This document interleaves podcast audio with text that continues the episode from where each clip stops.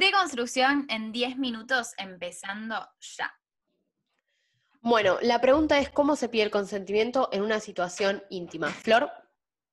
Vamos a partir aclarando que estamos hablando de una situación íntima, porque limitamos estos 10 minutos para hablar de eso, pero obviamente el consentimiento se manifiesta en un millón de aspectos de nuestra vida, sea en, cualquier tipo de relación, con familiares, con amigues, con quien sea, eh, en el trabajo, bueno, con la familia, como dije, con la pareja, en un montón de, cosas que vamos haciendo cotidianamente, es necesario manifestar nuestro consentimiento, también pedirlo, y a la vez hay muchas formas de manifestarlo y de pedirlo, así que vamos a hablar de eso. Exactamente. Eh, ahora vamos a decir tengo mocos. Eh, ¿Por qué es tan importante el consentimiento? Pedir el consentimiento más que nada que vendría a ser eso. Partamos de la base de que sin consentimiento no hay acuerdo y sin acuerdo hay una desigualdad entre partes, hay una posible incomodidad entre partes o posible el hago eh, sin sentirme cómodo, que vendría a ser lo mismo. Estamos hablando de una cuestión de respeto, de empatía, de libertad y de una comodidad de une que como no nos la enseñaron, a veces es un poco más difícil y por eso está esta pregunta, ¿no? De cómo pido el consentimiento en una situación íntima, cómo se hace, qué hago.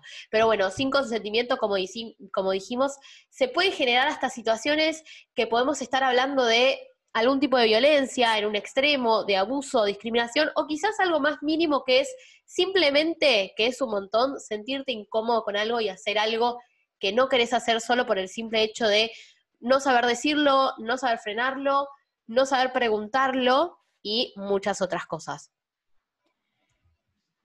Cabe decir que el consentimiento es muy fácil pedirlo. Se creó, alrededor del consentimiento se creó también como una especie de estereotipo que hace que eh, se vea con, cierto prejuicio a la persona que pide mm. consentimientos en estas situaciones íntimas Em, como, como si fuese negativo, ¿no? Este estereotipo, cuando en realidad es, es lo ideal, es lo que se requiere, y no debería ser ideal, sino que debería ser lo que ocurre.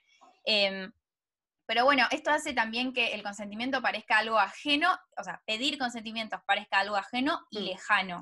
Cuando en realidad es súper fácil, es cuestión de hacer solo una pregunta, pero claro, parece difícil porque no se educa no se educa el consentimiento, no enseñan el consentimiento, entonces parece súper difícil, incluso a veces es como imposible, pero realmente les aseguramos que es fácil. Es muy fácil y en su momento hicimos una serie de, em, preguntas que creímos que eran, em, no sé, importantes y también preguntas que recibimos, pero depende mucho de la situación. Cuestión, em, voy a leer, si me permitís, Flor, algunas de las preguntas que hicimos que quizás te dan un pie pero depende de cómo te sientas cómodo en el momento. Pero, por ejemplo, voy a leer una serie de preguntas. ¿Podemos hacer esto? ¿Podemos hacer lo otro? ¿Hago esto? ¿Te incomoda? ¿Te gusta esto? ¿Querés que haga esto? ¿Hay algo que no quieras hacer? ¿Estás cómoda? ¿Cómoda? Parece una, una lista de supermercado, pero es muy importante. ¿Querés ir más despacio? ¿Querés parar? ¿Estás bien? ¿Querés ir más lejos?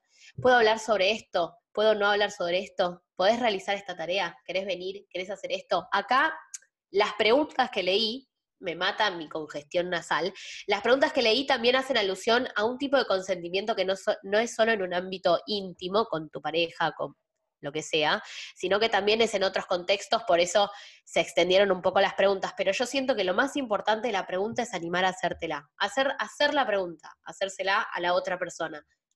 También, yo creo que va más por ese lado te pido perdón. También el hecho de que haya tantas preguntas, que hayamos eh, mm. podido hacer una lista de tantas preguntas, y obviamente eh, no dijimos todas las posibilidades, significa justamente que hay un abanico enorme de posibilidades, de preguntas que se pueden hacer para obtener el consentimiento de una persona, y por eso también esto de que es fácil, pero que se siente difícil.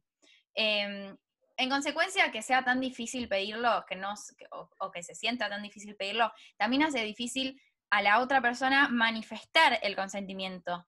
Eh, como ya sea si te lo preguntaron o no te lo preguntaron, es como que a veces eh, podés sentir, podés, podés poder, poder podés, pero te puede llegar a pasar que sientas que, es difícil manifestarlo, como por una cuestión de culpa, de vergüenza, de, miedo al rechazo, de miedo a que mm. te descalifiquen, porque también hay como un, Así como hay un prejuicio para con la persona que pide el consentimiento, también hay un prejuicio para, para con la persona que nos dice algo distinto a lo que esperamos. Claro, exactamente. Ah, ojo, eh, que también puede ser una cuestión de que quizás tengo miedo de decirte que no por si te sentís mal, o quizás de tengo miedo de, de esto, de que el otro se sienta mal porque le digo que no.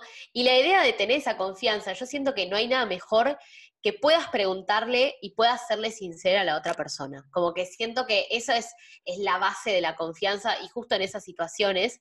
Eh, y también el hecho de, yo sigo con el hilo de lo que estamos diciendo, de no suponer nada de la otra persona, que por estar en la situación en la que están, en, íntimo o lo que sea, o una relación ya estable, eh, no suponer que la otra persona, por estar en, la situación en la que están, quiere hacer una cosa o quiere hacer la otra, sino que siento que a lo largo de la relación se, debería em, poder seguir preguntándole esto a la otra persona y ir generando esa comodidad y esas ganas que deberían de haber. Eh, esas ganas, no, perdón, esa confianza para saber si la otra persona tiene ganas o no realmente de hacer algo que no significa eh, nada más que eso. Y también en ciertas situaciones, en, ciertos vínculos, se pueden como charlar las cosas. Obviamente todo esto es la base de mm. la comunicación, ¿no? Pero también se pueden eh, charlar algunas cosas para, para, llegar a un acuerdo común y ya tener como sentadas algunas bases de decir, bueno, mm. a mí me gusta esto o yo quiero esto, pero no quiero esto, no voy a querer nunca esto o no por ahora y cuando lo quiera te lo voy a decir. Como que se pueden eh, pautar ciertas, ciertas cosas que van a hacer justamente Ah, también es una forma de facilitar el consentimiento. Tal cual. Nada, eso también una cosa que decíamos es, la idea no es primero ver qué pasa y después pedir el consentimiento, sino que primero pedirlo y después ver qué pasa con eso. No, sé si me explico. Después ver la respuesta del otro. Eh, en cualquier instancia de una relación, en cualquier instancia de la situación en la que estés también íntimamente con esa persona, la idea es, como decíamos antes, estar cómodo y tener, eh, nada, saber cuándo, no sé si saber cuándo querés o cuándo no, sino que cuando lo sentís, volvemos a la misma premisa de siempre, no es no y debería de serlo en cualquier instancia. Eh, y nada, estar conscientes y ser conscientes de la otra persona y de lo que quiere une, ¿no? También. Así que bueno, no es no. Y el no nunca va a ser un sí o un tal vez sí. El no siempre va a ser no. No presumimos el no, no suponemos que una actitud es un no, porque no es no. y ninguna actitud te va, va a significar sí. Así como no es no, sí es sí, no hay grises en el medio. Así que no mm. hay que suponer nada, siempre hay que preguntar, es la base de todo vínculo que te veas con una persona una vez ocasionalmente no quita que pidas consentimiento. Em, y eso, ¿eso es todo? Eso es todo. ¿Le ganamos al reloj otra vez? Le ganamos otra vez al reloj y tenemos minutos eh, de ventaja. No sé si se dice así, pero bueno, esa fue eh, de construcción en 10 minutos, menos de 10 minutos. Hemos visto cómo pedir el consentimiento en una situación íntima.